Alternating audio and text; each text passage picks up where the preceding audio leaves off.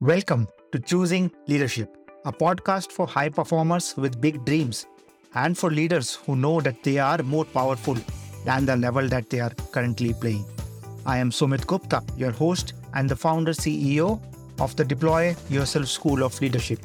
I am here to help the best leaders get better and to help organizations massively improve their output and impact, and at the same time, eradicating workplace stress. Yes, completely eradicating, not just reducing, completely eradicating. I believe in creating a future and a work culture where people wait for Mondays, not Fridays, and get to do their most meaningful work.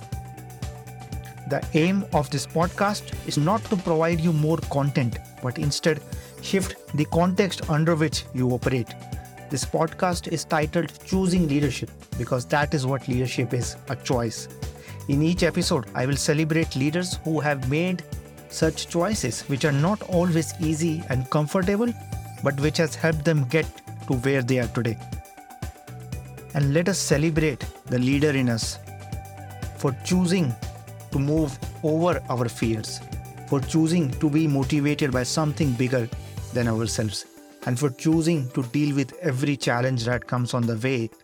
Let us celebrate you right now for stepping into the unknown and taking courageous action, as those were the moments when you chose leadership.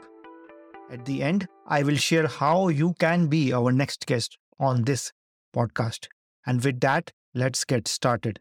Glenn is the co founder and now VP and GM at Gap Wireless. He is a sales leader who has been selling his whole life and also the author of Never Sit in the Lobby, a book in which he has shared 57 secrets from his career. In this heartfelt conversation, Glenn shares the story of how he moved into sales very early in his career and how he has never looked back. He also revealed many other stories from his long career and the lessons he draws from them which are not only useful for anybody in sales, but any leader, in my opinion. And you will not want to miss this conversation. Hi, Glenn. Welcome to the Choosing Leadership podcast. Hi, Sumit. Happy to be here. It's uh, wonderful to have you here with us. Before we begin, can you share a little bit about who you are and what do you do? Sure. My name's Glenn Poulos. I live in Canada near near Toronto. Lived here pretty much my whole life. My day job, I'm vice president and general manager of a company called Gap Wireless. We're a sales company in in North America.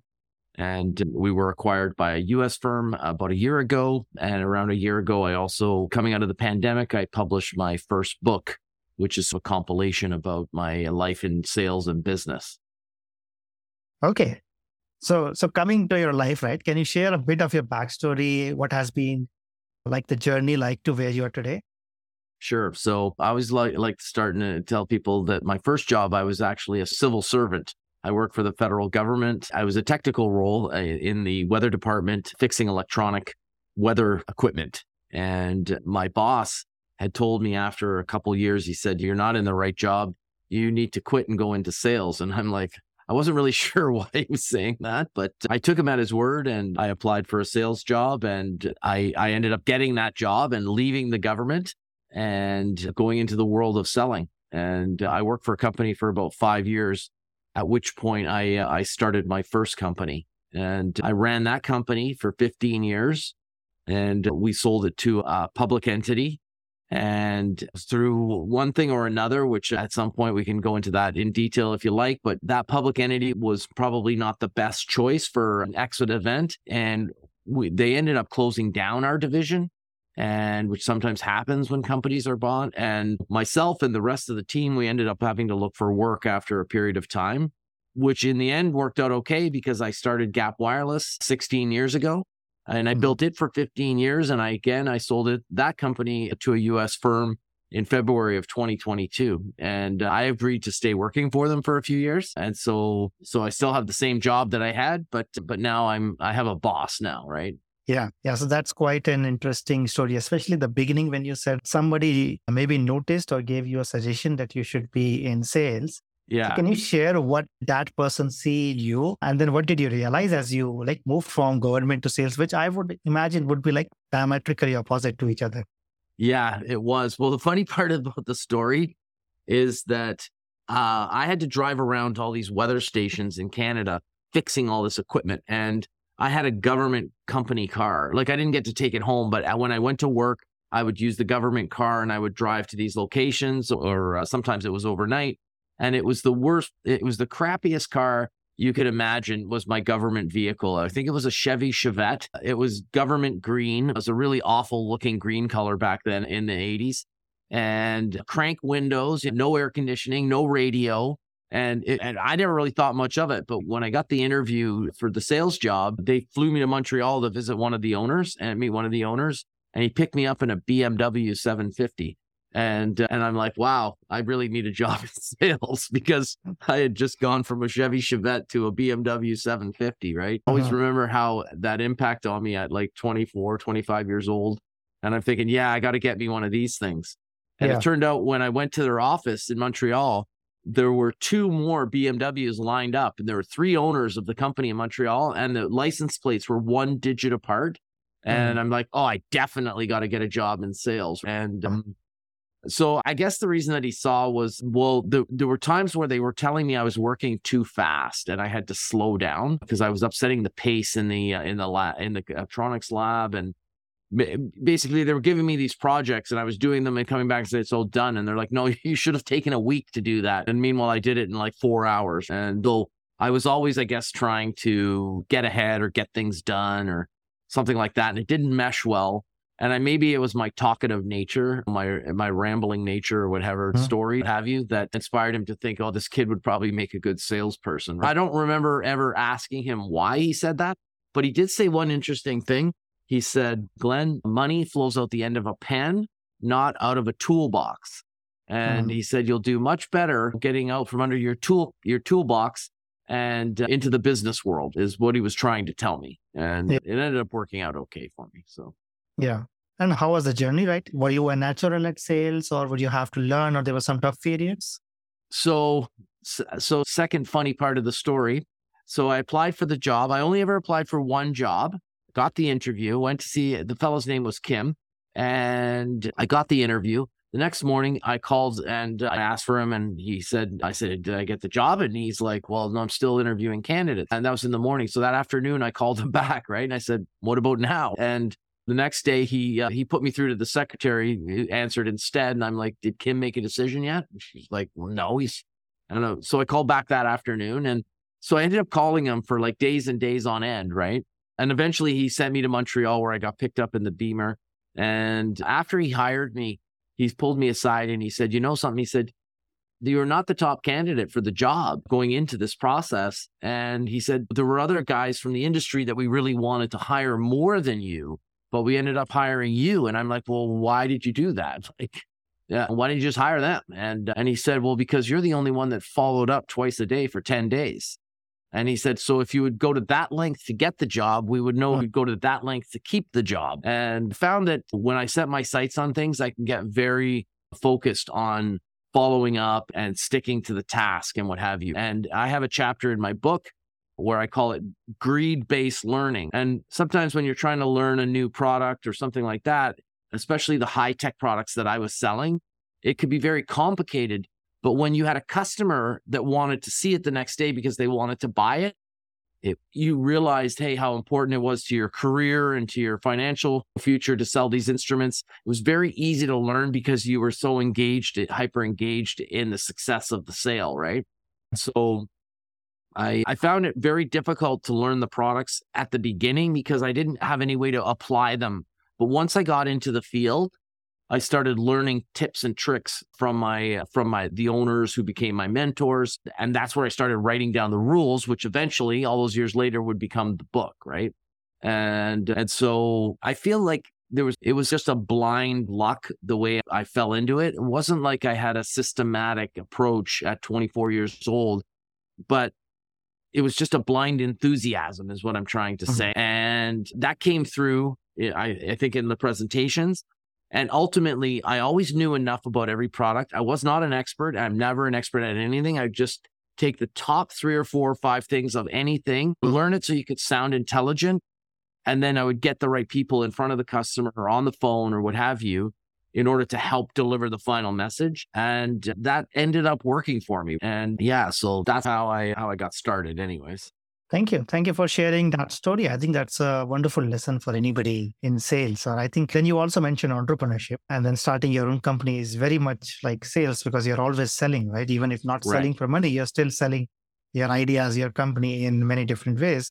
Yeah. Uh, so I- I want to ask you, how did, how was that journey for you? Starting on your own, would you see that as very equivalent to sales or would you see that as something which, which you were already good at because of the sales or anything else that you would like to share?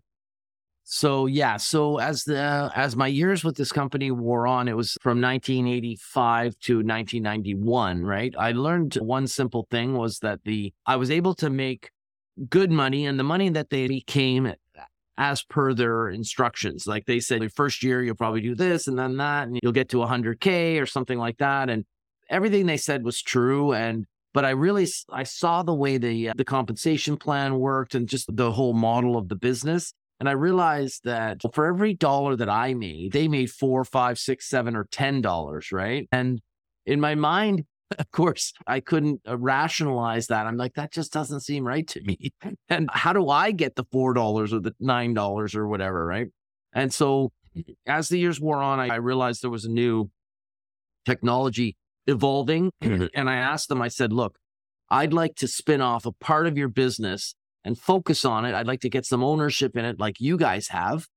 And they had left their prior jobs to start this company. So I knew how the game was played, right? You learn enough and then you start your own sort of business, right? And uh, in this kind of sales company world, right? And uh, the president said to me, he said, look, Glenn, he said, why don't you write down your plan and I'll sit down with you, but I can assure you it's probably not going to work. Most businesses fail and you should just stay in this role where you're where you're good, you, you're doing well. And so the next day I resigned and and I realized these guys are never going to be my partners. They're never going to see me as an equal. And so the ne- very next day I quit. And and they were telling me it wouldn't work. And of course the the technology that I was basing it on was this newfangled technology which never went anywhere. It's called the cell phone. And of course nobody uses those and that business never went anywhere. And I started building the business focused just on the technology around mobile wireless communications Mhm. and versus general electronics, which is what they were in. Yeah. And and I just basically got to town figuring out all the different in addition of calling on customers and selling the products and talking to vendors of products to sell their products, learning about the marketing and creating marketing materials. It was a while before we needed a website, but eventually we needed a website. And, and I just took to learning how to set up the business the way I learned how to set up the sales job.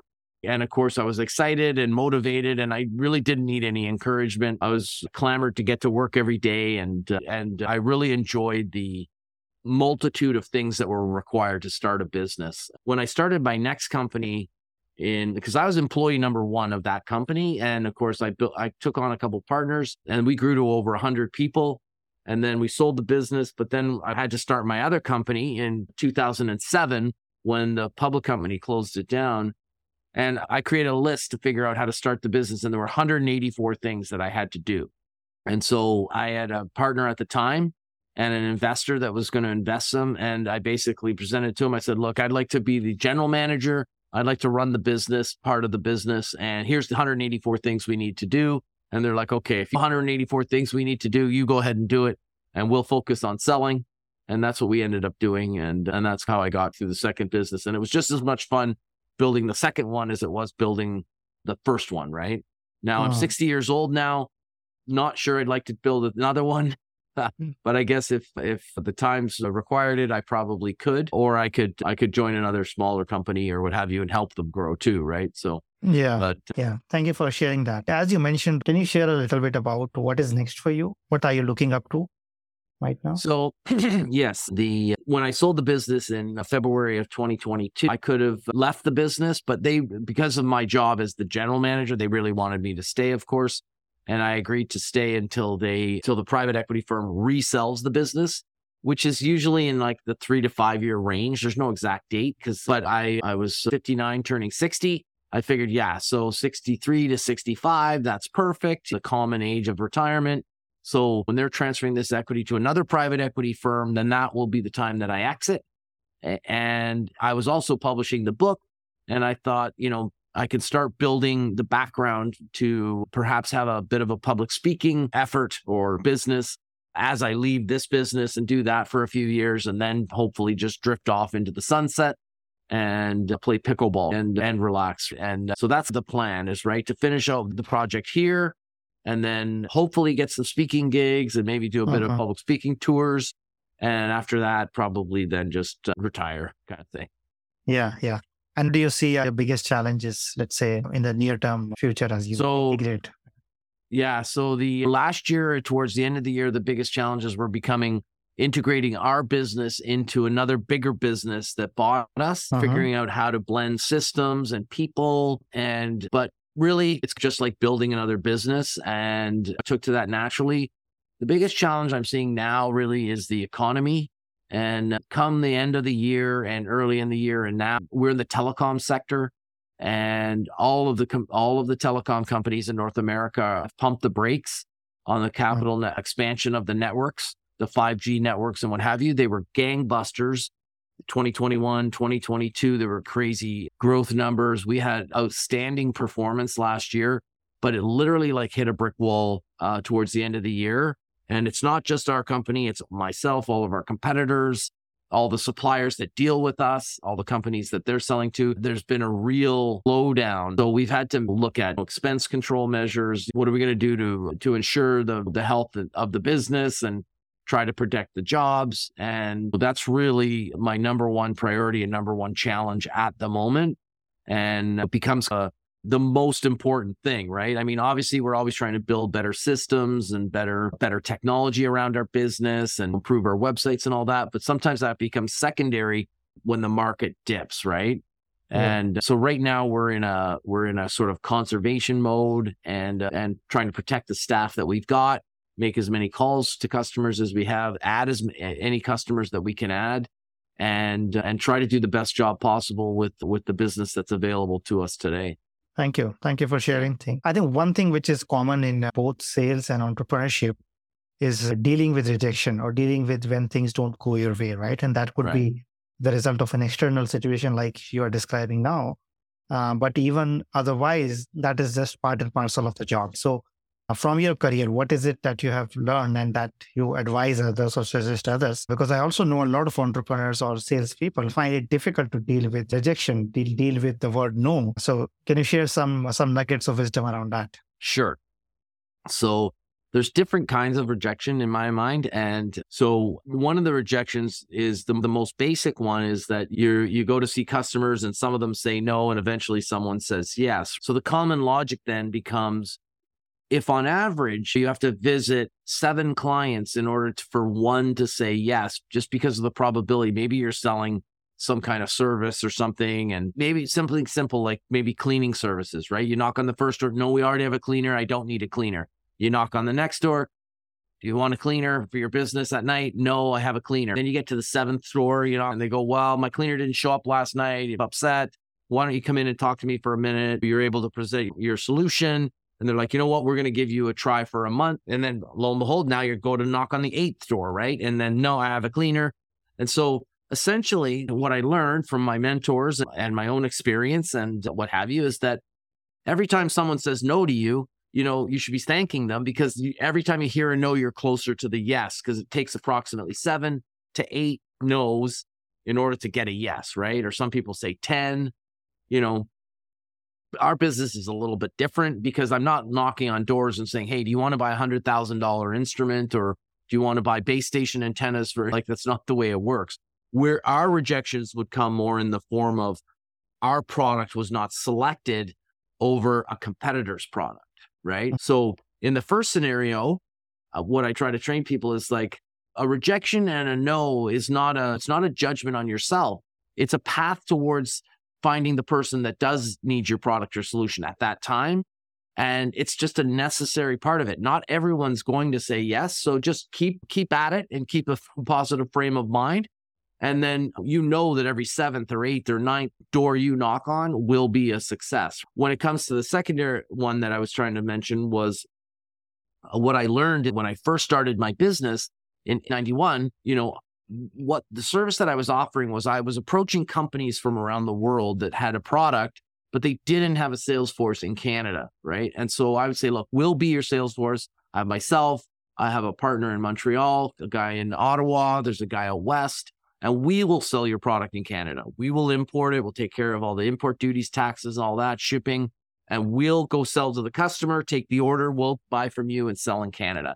Very common business model. When I would go to a lot of these companies, they're like, no, we already have a sales force in Canada. We already have a company in Canada. They've been with us. And all the good lines, as I call them, were taken. So I would go down the, let's say, the pecking order of, and to get the business going, let's say I ended up with a lot of third and fourth rate business lines, right? Like vendors that we were selling. And so I would knock on the doors with the same attitude and vigor and that I had always had. And I found out that there were other principles in play that I hadn't realized before because the other business that I worked for already had the number one or number two kind of vendors in the market. And so when I was showing up and selling those products for them for the first five, six years of my career, I had a running shot at getting the business because it's kind of Toyota, Honda, Nissan, yeah. whatever, Hyundai, something like the guy's going to buy one of four of those things, right? But some weird car from some distant place that they've never heard of it's like, no, sorry, never heard of that product. You're not even in the running. And so that rejection, I quickly realized that, look, and I wrote about it in the book. And it's like, if you can't represent the number one or number two product, you should skip that product area because mm. 80% of the business is probably going to go to the number one. And 80% of the remaining business will go to the number two. And as you do that math, you realize you're going to be fighting for one to 4% of the business when you're number three and number four. And so rejection there teaches you the hard lesson that, hey, I'd rather be first or second in the product lines or not compete, right? And and so that was a good lesson that I learned about rejection. And then another one that I learned about rejection is again, sorry, I keep plugging the book, but is that it's the rules called I'd rather be last than mm-hmm. second. And so let's say I've got the number one or the number two product, but I go to the customer and I'm showing, I'm talking to them about it, or maybe I'm showing them the product or something like that. And I realize at some point, X number of minutes in or X second presentation or whatever, he's not going to buy my product. Well, historically, as I was younger, what I would do is I would fly people in from the factory. We'd have a big show and then we'd ask the guy why and try and, and in the end, I still didn't get the business, right? The lesson that I learned was that when you, if you realize the moment you realize you're not getting the business, leave. Just end it and let other people fight for it because you know who's getting the business. Those other people are wasting the time. You can go to the next guy down the road who's being ignored because this guy's busy selling the product to your first customer and you can go and sell him while that guy's not watching. So rejection teaches you where not to focus your time. And that was probably one of the most valuable lessons that I had learned was when to walk away, when to hold them and when to fold them. And and most people when they start to lose it, they want to grab on tighter as a reaction. Mm-hmm. When really you're better off to just let it go and move on to the, the next opportunity. Yeah. yeah. So Thank those you. are some of my thoughts yeah. on rejection. I think that's that's wonderful. I think uh, what you shared to begin with, right? To not make it personal, that it's not your yeah. rejection is just a no and then you can move on to the next one. But the last one you, you mentioned i think it's so useful right? To not try to hold on to or to force something which you know right. that is not going to happen. And uh, like for that is it more of an intuitive sense that you develop over time or how do you when or how or when do you realize that this is like not the place for me?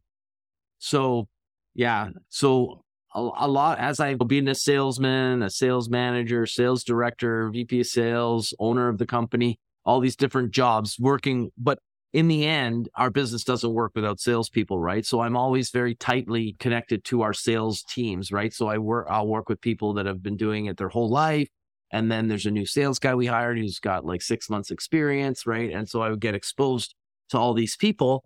And what I would realize some behaviors of a lot of people is for instance, I they would have an opportunity and I'd say, Oh, how's it going selling that box? And they're like, Oh yeah, it's going good or whatever. And I said, Who's the competition? Right. And they're like, Oh, I don't know. I think it's X and Y and Z or whatever. And I said, Well, have you visited the customer yet? He goes, Well, no, he called and I sent him an email and okay. And then what? He goes, Well, I sent him a data sheet and I'm like, No. Rule one in the book. Never fax the facts never ship the shit. The second that guy called you and asked you about the product, you should have told him you'll be there the next day. something in your hand, something in your mind.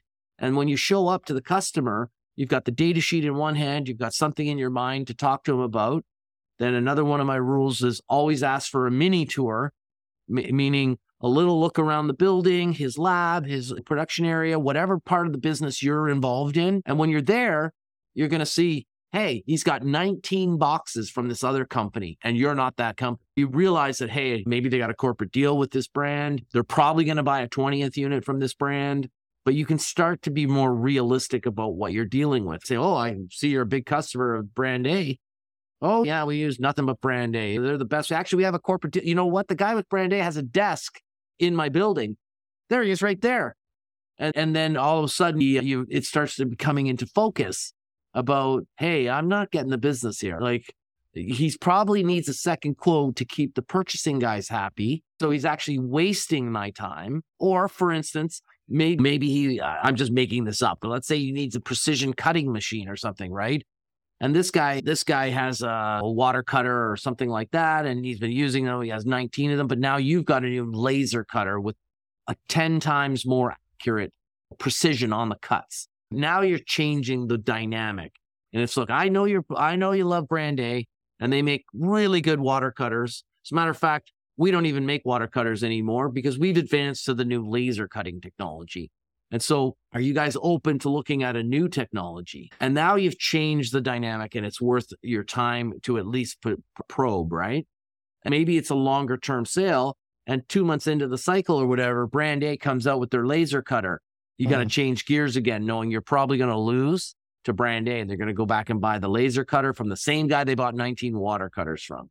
And the difference is, so what I was trying to say when tying that all together most people don't know they're being rejected because they don't take the time to visit the customer. They don't follow up enough. They just act responsibly. Oh, the guy asked me for a data sheet, so I sent it.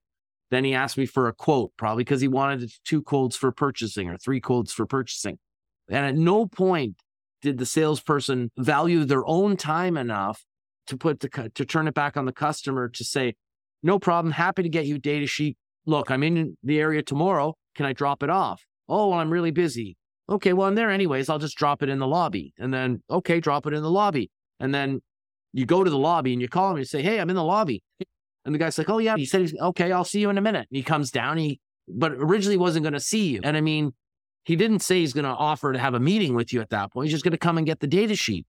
But then you can give it to him and say, Hey, look, I mean, I brought some on this post it note. Here's some pricing. I mean, how does that look relative to, or you can ask him for the mini tour. You mm-hmm. can schedule a follow up meeting because you're face to face and building rapport, right?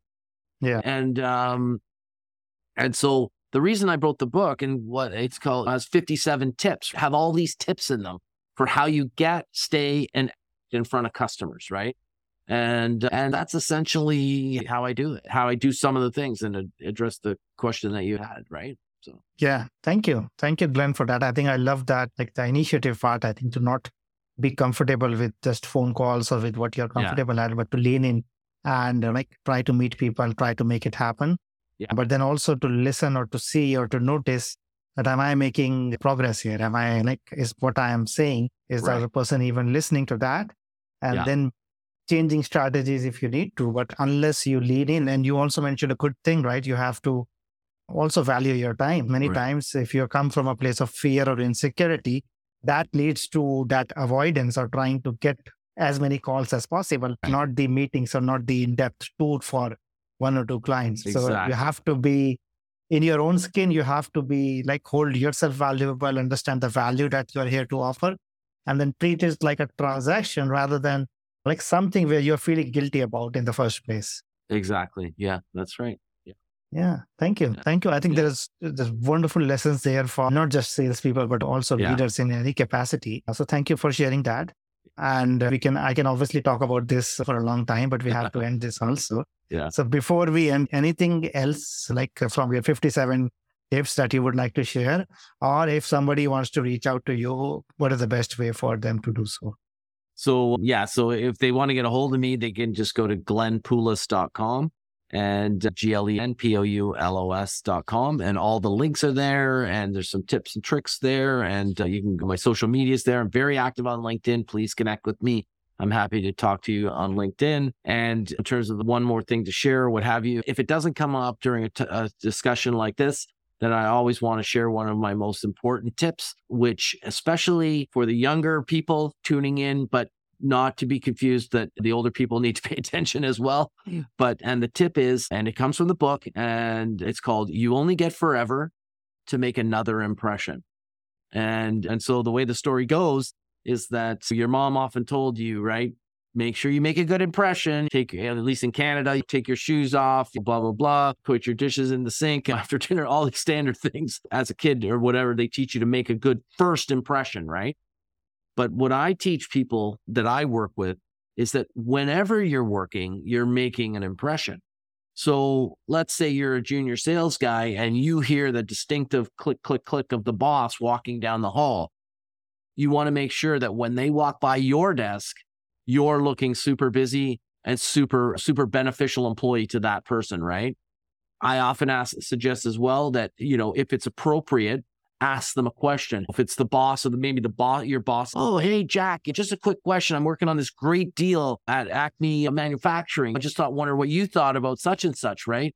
And always be making a good impression because even if you're not making a good impression, you're making an impression. So if it's not good, what is it? And so uh, a lot of people think, oh, it doesn't matter that he saw me on Facebook or LinkedIn. I checks that at work and blah, blah, blah. No, if he sees that two or three times, he'll think you're a bum. and so always make a good impression. And every time you make an impression, try to make it be a good one.